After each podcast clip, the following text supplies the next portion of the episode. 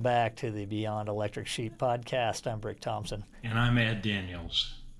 Ed, we were talking in our last episode about what is AGI and, uh, you know, artificial general intelligence and ASI, artificial super intelligence, and how you know when you're there. And, yes. Um, still a little fuzzy there, yeah. although uh, uh, some of our listeners may have some good definitions. And you mentioned Alan Thompson. We should go out and check and see see how he defines it.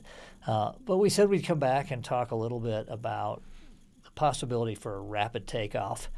You hit AGI, and you're immediately, very quickly yep. propelled to artificial superintelligence. I think in the, in the last episode you said, you know, that might happen in a matter of minutes, hours, days, that type of thing. And, and what does that mean? And I think we were a little bit skeptical about that. You know, you know, Tegmark and Bostrom were looking at that from a few years back, so they, you know, maybe not.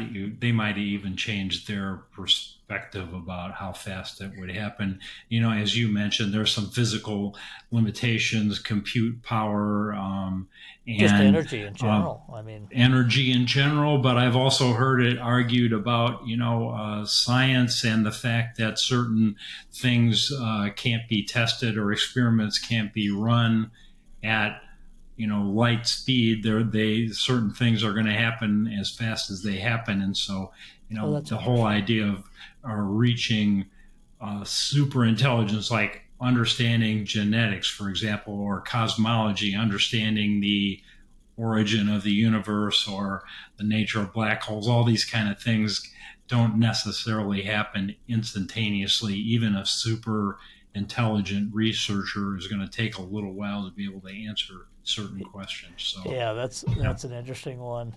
So some physical things may have to play out. Although, yeah. if you were intelligent enough, you could simulate something so well and, and postulate so well how something's going to go that it may be you don't have to wait. I think about these uh, these uh, artificial intelligence tools that are doing things like solving protein folding or yes. coming up with candidate molecules for certain for treating certain diseases and right. and doing it so much faster than humans. You know where where it would right. take an entire PhD candidate's um, thesis time to come up with how a protein folds, and now you know I think it was. Uh, uh, uh, who are the guys? Not OpenAI, but the uh, the guys that did uh, Alpha. DeepMind. Yeah, DeepMind. Thank you. I think they they came up with how I don't know 1.2 million proteins that we know about fold. They did it in sort of a year or a year and a half, something yeah. like that. All of them. Right. So yeah, it uh, could be that just simulating it gets you close enough. So so people are worried about you know when we read Bostrom's book years ago yes. and Tegmark's book, and I've seen Tegmark interviewed recently, um, and he he seems still quite worried about ASI and potentially rapid takeoff, or even not with a rapid takeoff, but just uh, a lot of risk. He's worried right. about the future of humanity and and our planet with uh, ASI around for his kids. Um, what what are those scenarios that people are so concerned about? Well, you know, one of them that's maybe immediately obvious, especially in light of current events, is the bad guys getting a hold of it.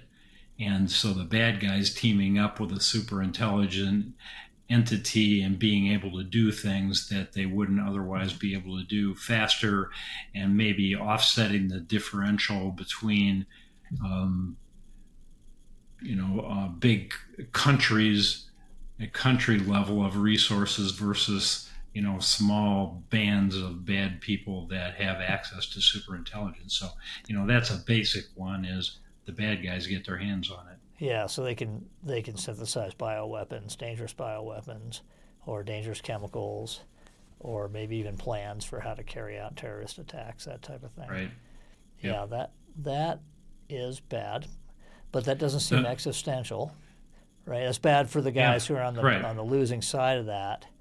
The existential risk. I mean, you know, the the famous the, one was Terminator with Skynet, that um, somehow the the superintelligence decides that humans are the problem. Yes. Um, and then there's the paperclip.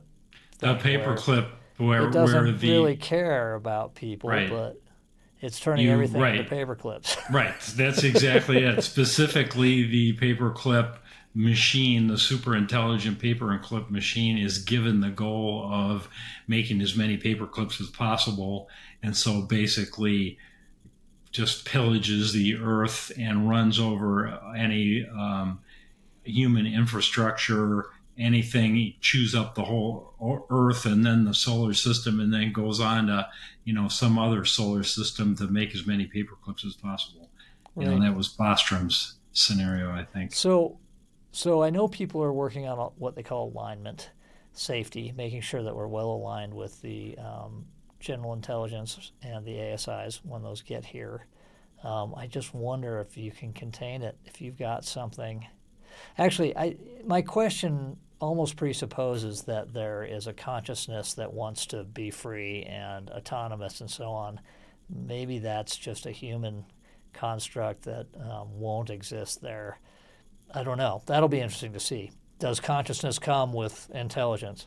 Right, and and let's say it it doesn't like consciousness or super intelligence. Let's say doesn't come with a conscience. It doesn't come with ethics. It doesn't come with principles. It it doesn't care about humans. You know, I was thinking of that the other day. I was out digging in my yard, and there's an ant hill there, and I'm thinking, oh my gosh, this is like the super intelligent entity and humans. You know, what do I care about the ants? I'm digging a hole here anyway. And so that's how a super intelligence will feel about humans. You know, they, Yeah, it- it- it's not feeling right. It's not feeling animosity towards them, but it's, they're just not. A right. They're just in the way Teg- of whatever it wants to do. That was a Yeah. Tegmark thing. Yeah, but- yeah.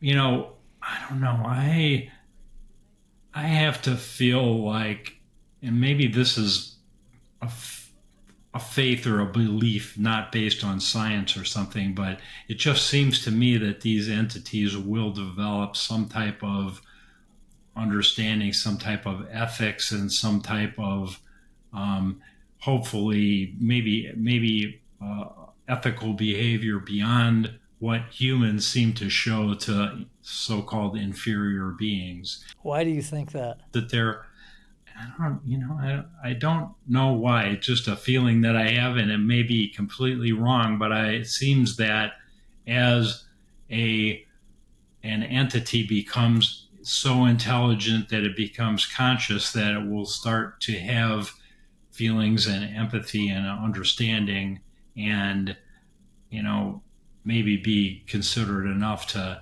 not just run us over i don't Well, know that's interesting. is that a religious thing i don't know i don't i don't think Well, I mean, is, you're not but- religious or very religious. Uh, you, you're not religious as right far as i'm I not can tell. So, but your your assumption, which I think other people share, is that consciousness comes along with intelligence. It's just it's it's it's Yes. a byproduct, un, maybe unintended right consequence Or- of making. I mean, that's a whole that's a whole podcast right there on the whole topic of consciousness. If not a, a textbook, you know, it's a it's a fascinating area. Yeah, Some people assume that. Some people absolutely deny that or reject that.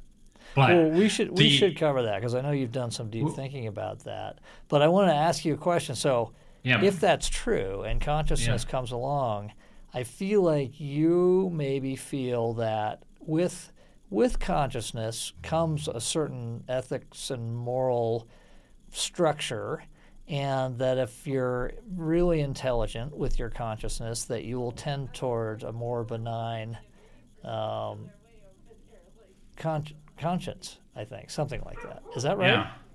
Yeah, uh, I you know I think I do believe that, but it'll be interesting uh, maybe in a future episode to explore that more thoroughly.